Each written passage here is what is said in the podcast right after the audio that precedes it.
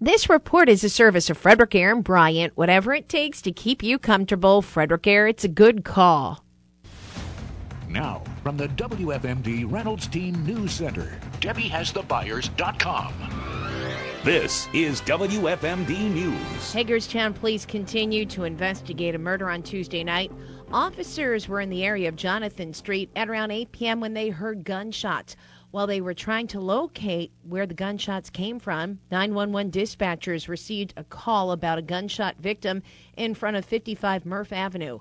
Police found 45 year old Sharon Clark, who had been shot multiple times. Officers administered life saving measures until medics arrived. Clark was taken to Meritus Medical Center where he was pronounced dead. Anybody with information which could help in this investigation is asked to contact Hagerstown Police. There are a number of bills and incentives in Frederick County's 2023 legislative package, including one dealing with coffee.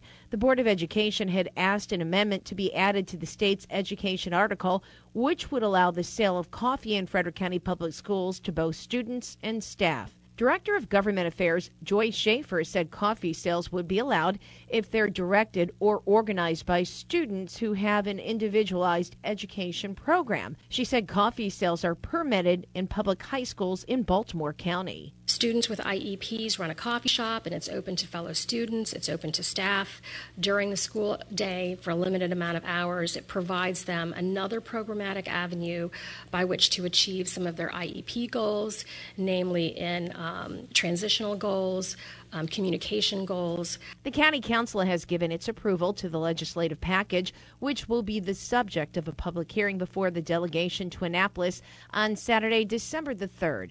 A 2.0 magnitude earthquake struck Carroll County last week.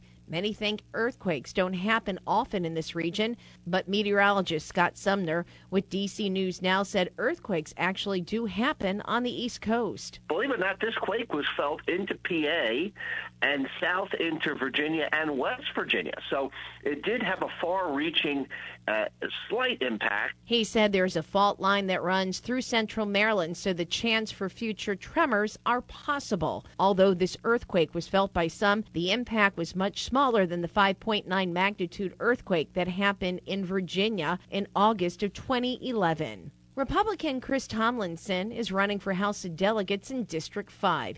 He says he has a plan to relieve traffic on 270 by widening lanes in specific areas. Uh, the governor, he's got some plans of his own uh, to widen 270, um, but he's facing a lot of opposition with that plan. I agree that the easiest and probably the quickest solution is to, to relieve the congestion is to um, is to widen 15 just as it enters the city, and I think that would probably be able to help out the folks in Frederick. He also supports a salary increase for law enforcement in Frederick. In Carroll County, our county commissioners recently gave our sheriff's office 22% salary increase. I would like to see that uh, in Frederick County, if Frederick County's government could agree to do something similar for their members of law enforcement, and I will support that however I can in the General Assembly. The general election is November the 8th.